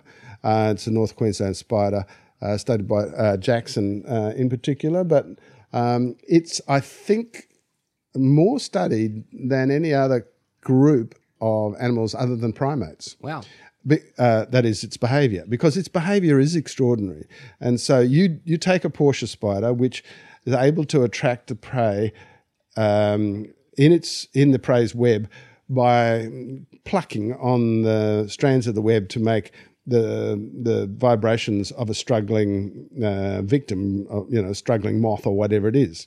Okay, so how does it know what is the pattern to pluck? Right, how does it know what harmonic frequencies are going to... Yeah, and you think, okay, it evolved and it's mum and dad did this and it was a baby. It grew up knowing how to do it, just the way that we know how to breathe and do all these other things that actually aren't conscious. But, do we have a memory of breathing? Should we have a memory of breathing? Should we think about what part memory plays in breathing? These are really, really complex philosophical and scientific questions. Yeah. Actually, I don't see a difference between philosophy and science, but that's another whole podcast. It's all natural philosophy we're talking right now. Yeah, so what do you do when you relocate at 100 kilometres? And then introduce it to the webs of spiders which don't have even remotely the same prey. It goes and it plays around with its routine. It's not working. Wow. So it starts experimenting. Now, how can it do that? That's incredible. This is really – it does not have enough brain power. They have a small amount of John Coltrane in them and just – Yeah. Yeah, wow. Yeah. Actually – a big amount of John Coltrane. That's incredible that they start riffing and improvising on different kind of tunes to try to attract a... That's right. This is their shtick, and they, if it's not working... Audience isn't responding, so they move on to a... Giant steps. Wow. That's what we call them. That's incredible. Yeah. So there's an example of no spider has a big enough brain to be able to consciously think about this and say, I remember that one working. It's not working anymore. What about jazz fusion? Yeah, that's right. Yeah, maybe use the circle of fifths. Yeah. Maybe I can go... Some delayed tempo in there. That's right. Yeah, right. Interesting. That's really cool. I will have to look up that particular Portia paper. That's fascinating. All right, moving on. Many of them. There are a lot. Very, very intensively studied. Definitely send me one. I would definitely love to have a look at that. Moving on for now, Fernandez et al., 2018. Phylogenomics, diversification dynamics, and comparative transcriptomics across the spider tree of life. This is in Current Biology 28, 1489 to 1497. So, dating back to almost 400 million years ago, spiders are among the most diverse terrestrial predators. However, despite considerable effort, their phylogenetic relationships and diversification dynamics remain poorly understood. So, there's still questions like the ancient orb web hypothesis. Did all the orb weavers evolve out of one ancient orb weaving ancestor, or did orbs kind of multiple times appear in kind of convergent evolution, and the idea of like web loss diversification, when things stopped using their webs and became terrestrial, did that lead to more different ways or different niches of ground and terrestrial spiders, and did that lead to diversification morphologically in that line? All these questions. So for this one, the authors took a synergistic approach through phylogenomics, comparative transcriptomics, and lineage diversification analyses. They performed RNA extractions and strand-specific cDNA library constructions, as in another paper by Fernandez, that's Fernandez et al. 2014, using new RNA sequence data generated for, that's RNA-seq, RNA sequencing data generated for 90 species on the Illumina HiSeq 2500 platform. They used available RNA-seq data from NCBI and 8 chelicerates as outgroups. Transcriptomes were assembled de novo with the program Trinity using sanitation steps, redundancy reduction, assembly parameters from Fernandez et al. 2014, as previously mentioned. Interesting stuff here. So this is the first time with transcriptomic data for all 17 aranid families, except the Symphydonathidae. Yep. They had a really rare family. Yeah, right. So a little bit hard to get data on, obviously. Well, we don't have it in Australia. Oh yes, we do. I've never seen one though. Yeah. Okay, cool. We'll have to look them up and get some more data from them. Either way, and they're incredibly small. Yeah. Okay. So that always makes things a bit more difficult for DNA sequencing and extraction. Right. So they had a study included around 159 species, from which they had around 2,500 genes each.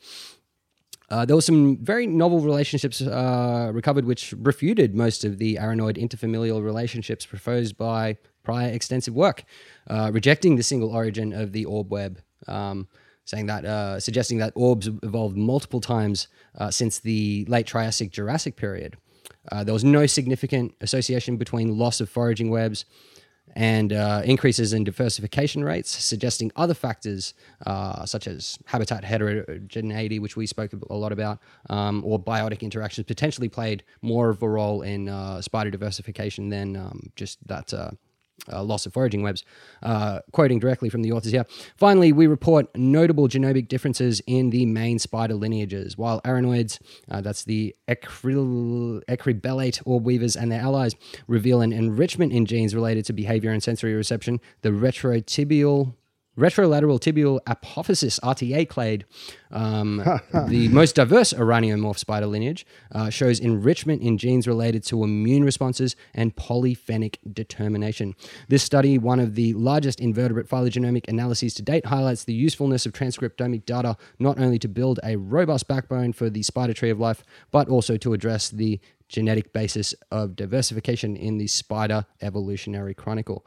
So is that something that we kind of suspected more than that the orb would be a convergent thing? No, the authors there, I I kind of glazed over, but I imagine they involve Hormiga, Gustavo Hormiga, Ramirez, Wheeler, Dimitrov.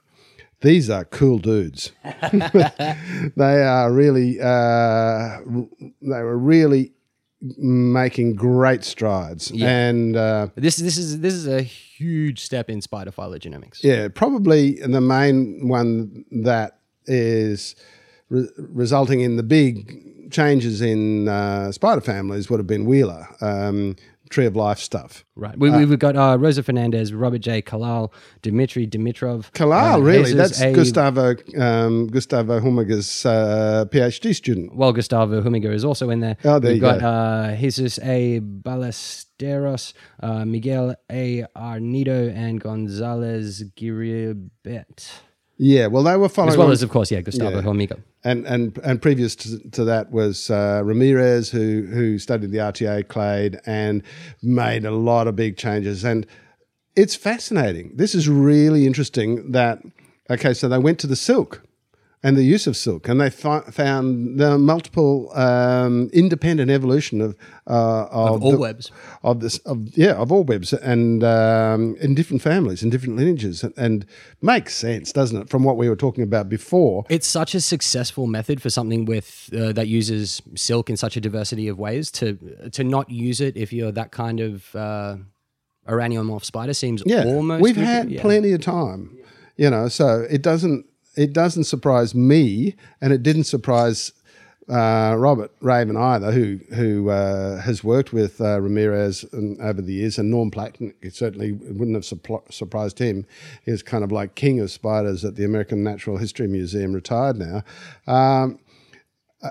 The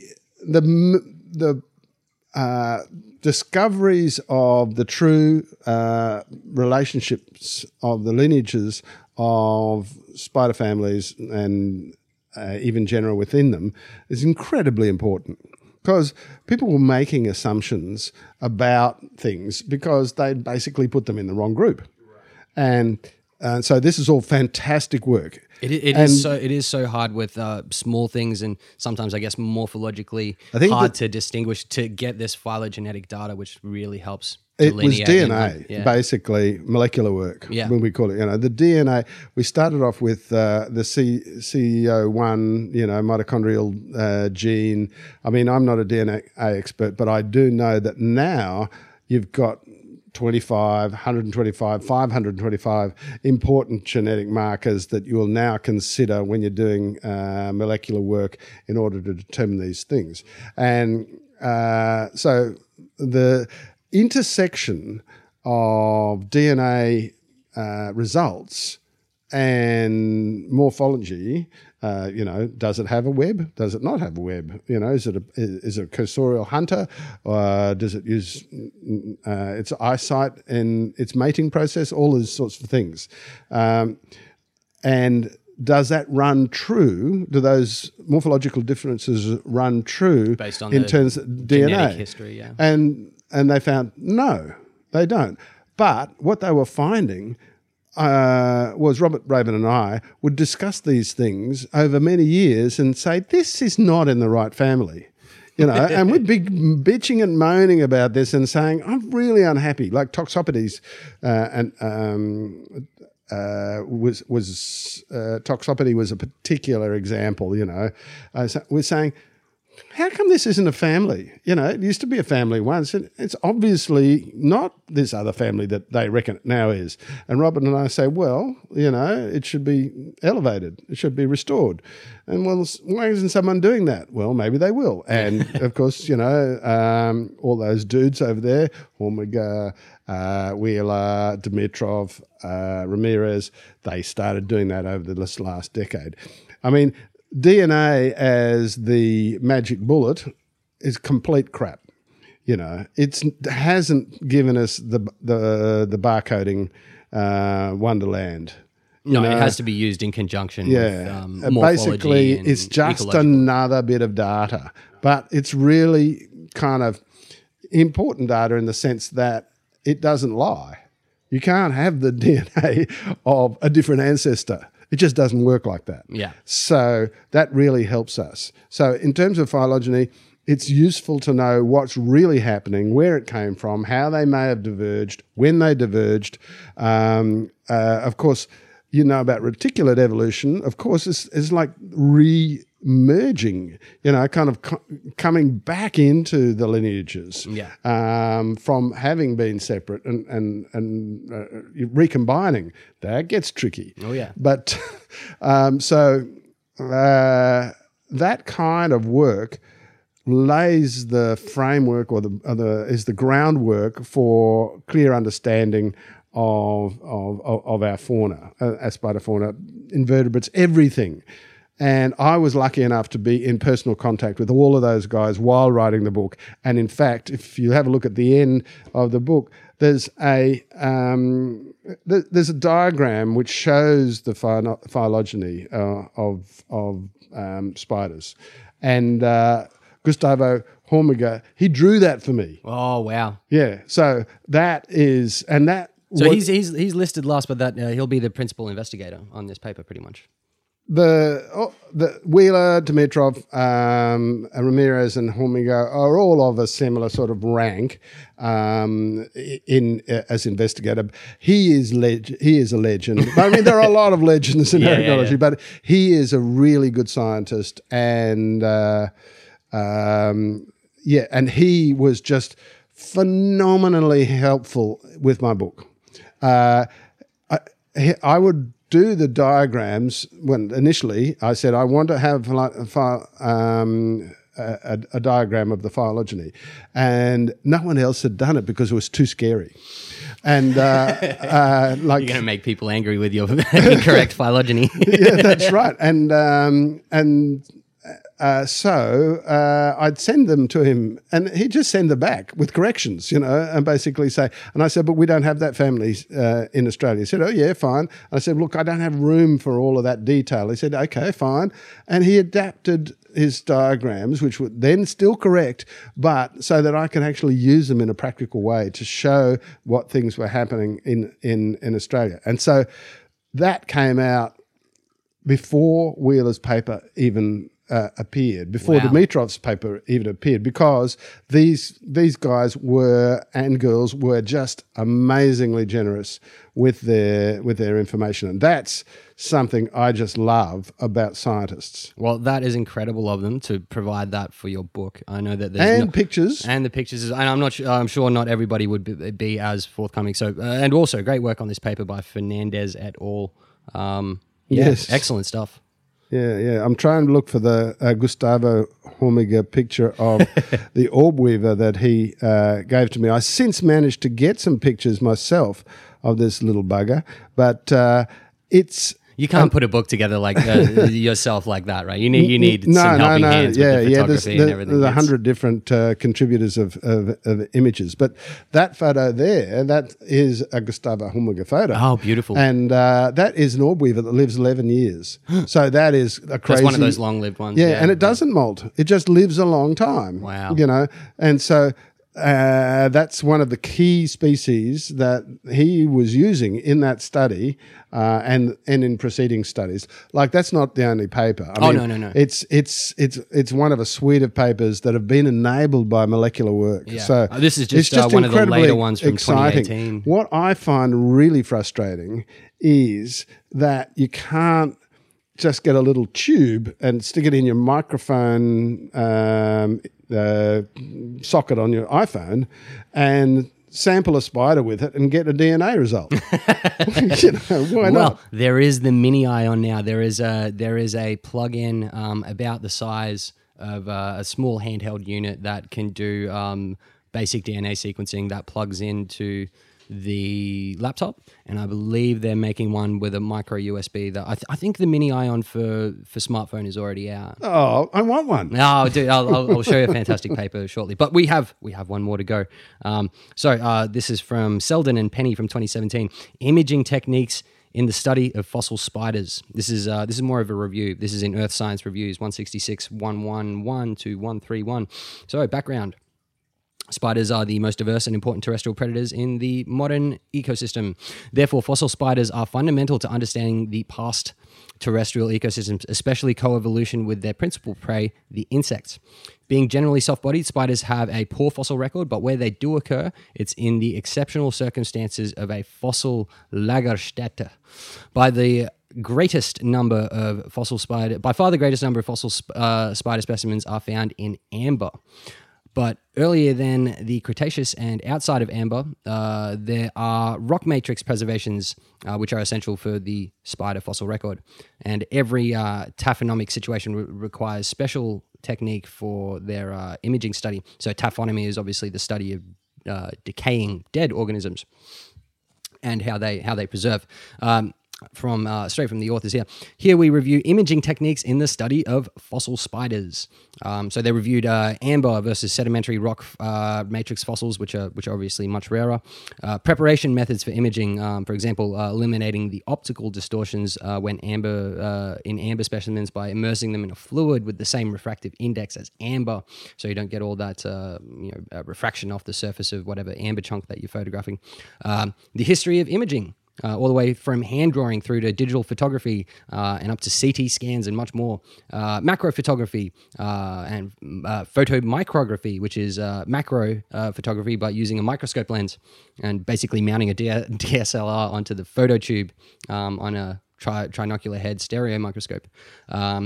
Imaging software, scanning electron microscopy, high resolution CT, X-ray, phase contrast, X-ray, synchrotron imaging, and all of these things are applied to fossil spiders in amber. You know, the synchrotron stuff is amazing because it's incredible. Basically it can tell you what metals are in an animal. And the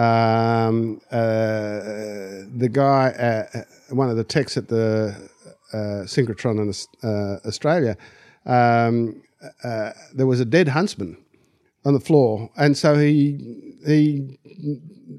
made images of it and sent them to me and said, "This is what actual metals. You know, here's your zinc, here's your copper, here's your iron." And you can do that from fossil samples as well, so you can know what the old fossils were made of compared to modern ones. And it's absolutely incredible what they can do with that right now. Pretty fantastic. Yeah, yeah. So look, reading straight from I believe the end part of their abstract here.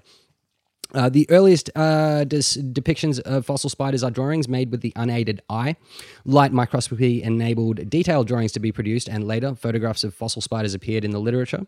In the 21st century, digital photography revolutionized image capture and reproduction, and scanning electron microscopy has been applied recently to fossil spiders.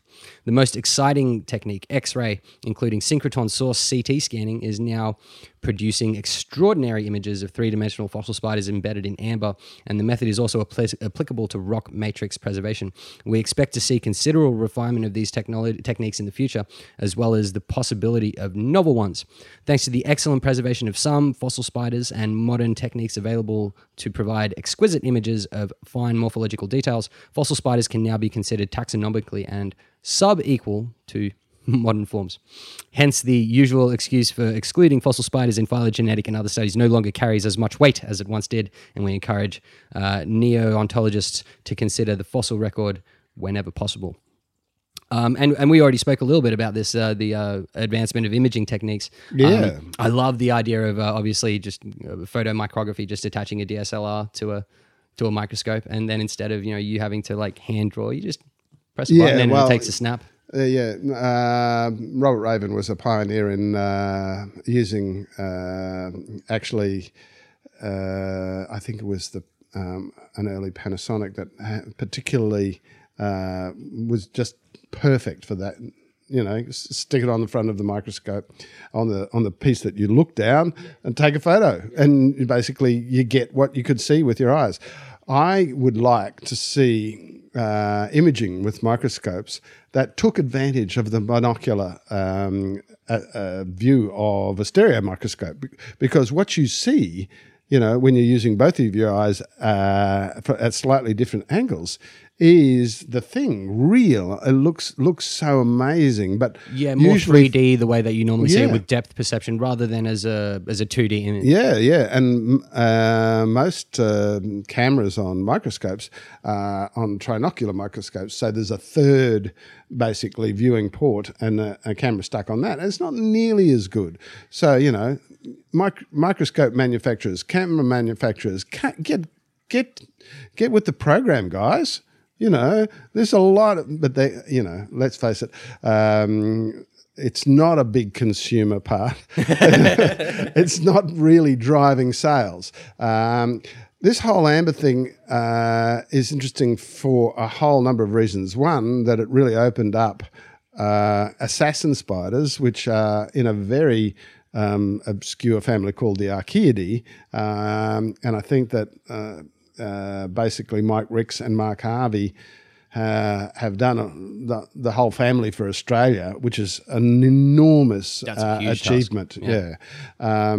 And the relatives of this spider are in Madagascar.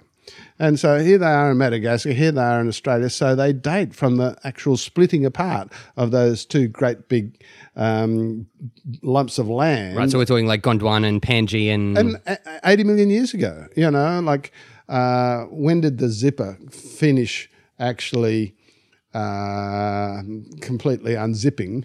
That is the zipper between the Indian Ocean, the bottom of Australia and Antarctica, 40 million years ago, 37 million years ago, and then it's been completely independent as a continent ever since that. That's a long time. Yeah. But was it 80 million years ago or before that the Indian subcontinent went rocketing across the Indian Ocean, or so to speak, what's now, and then smashed into Asia and caused the Himalayas. Yeah. You know, there's lots of things that are still related and we can find in the fossil amber, which is wonderful stuff, by the way.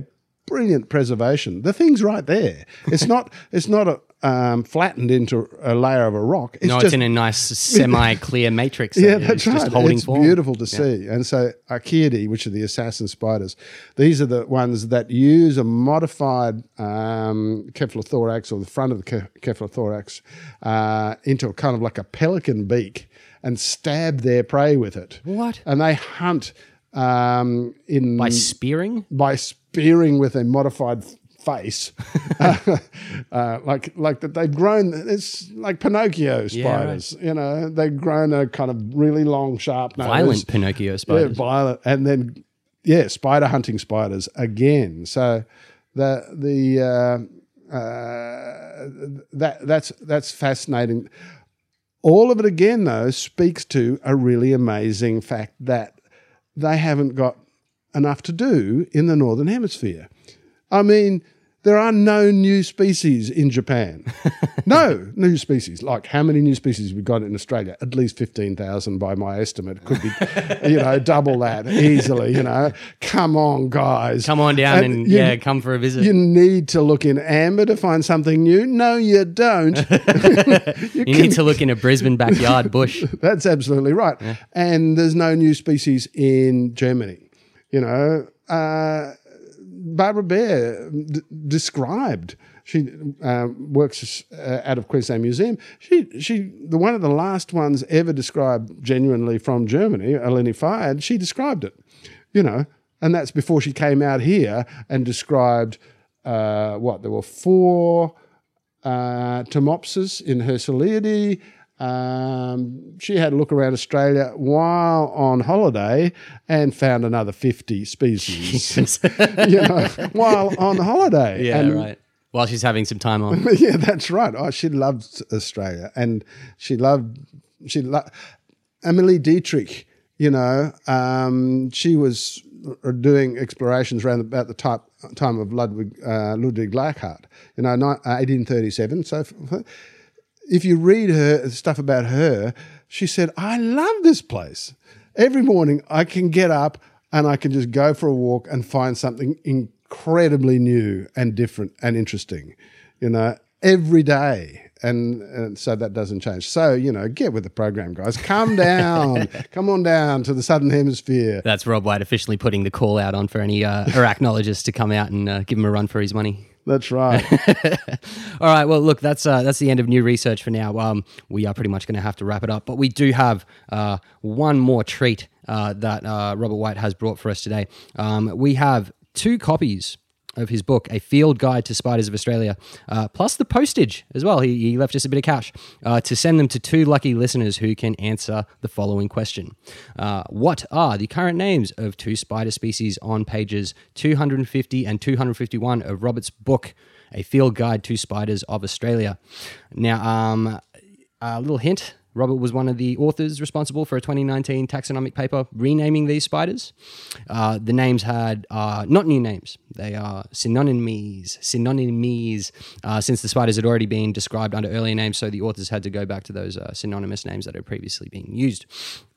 So the prizes here are signed copies of the third printing of A Field Guide to Spiders of Australia, reprinted with some corrections in 2018,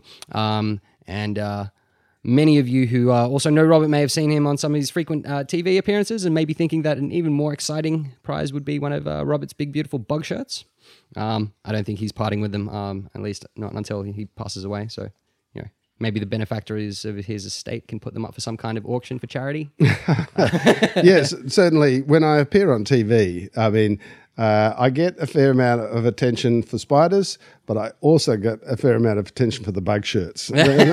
Beautiful shirts where we seek out this incredible fabric from these obscure places on the internet.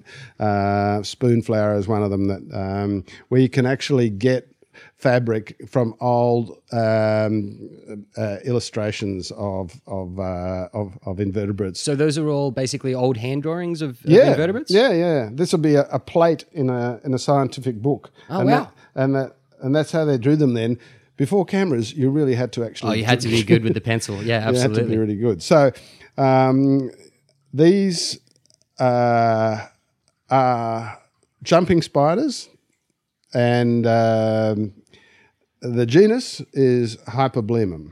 We were intending to change the genus, but we figured, there's not a justification for that. What are the species names? Yeah, people? What are the species names? Pages 250 and 251. Yeah, and you will be able to look up the World Spider Catalogue, which is located in Switzerland. And Switzerland has very...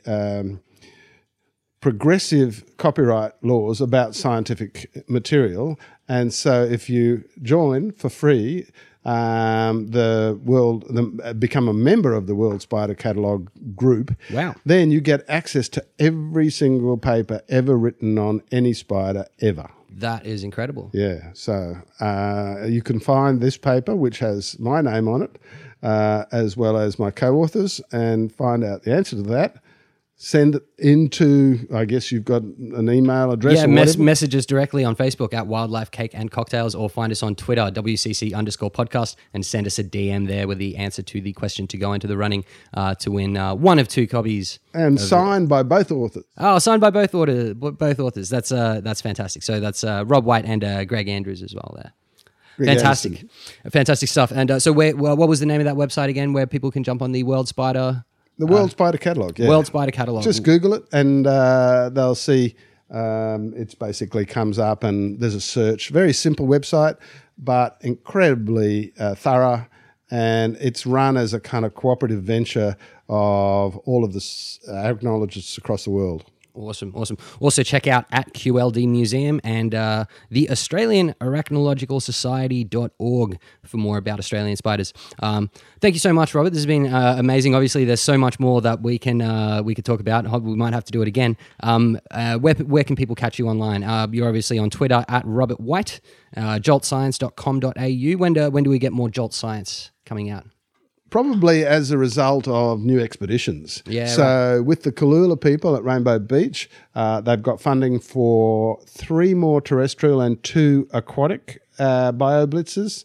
And so those aquatic bioblitzes are going to be amazing. Yeah. So that just generates so much fun stuff. Yeah. And so we make videos, interview, you know, talk to people, film our activities and then put it up online. And I think there isn't one until next year. The next one will be in 2020. Yeah. So it's occasional. There isn't kind of a schedule every 6 months or so. There's just when stuff happens and it's jolt-worthy. It's going to jolt you into a new dimension, you know, shock you to your bones. Then we put it up there. Excellent, excellent. Well, keep an eye out for it, everybody. And I think we're going to have to wrap it up there, guys. Cheers again for joining us. This has been an awesome spidery Halloweeny episode. We're going to have a few more of these spider bite martinis. And cheers, guys. Hope you enjoyed. We'll be back soon and send those answers in. DM us on Twitter. Find us on Facebook. And yeah, cheers. Best of luck, everybody.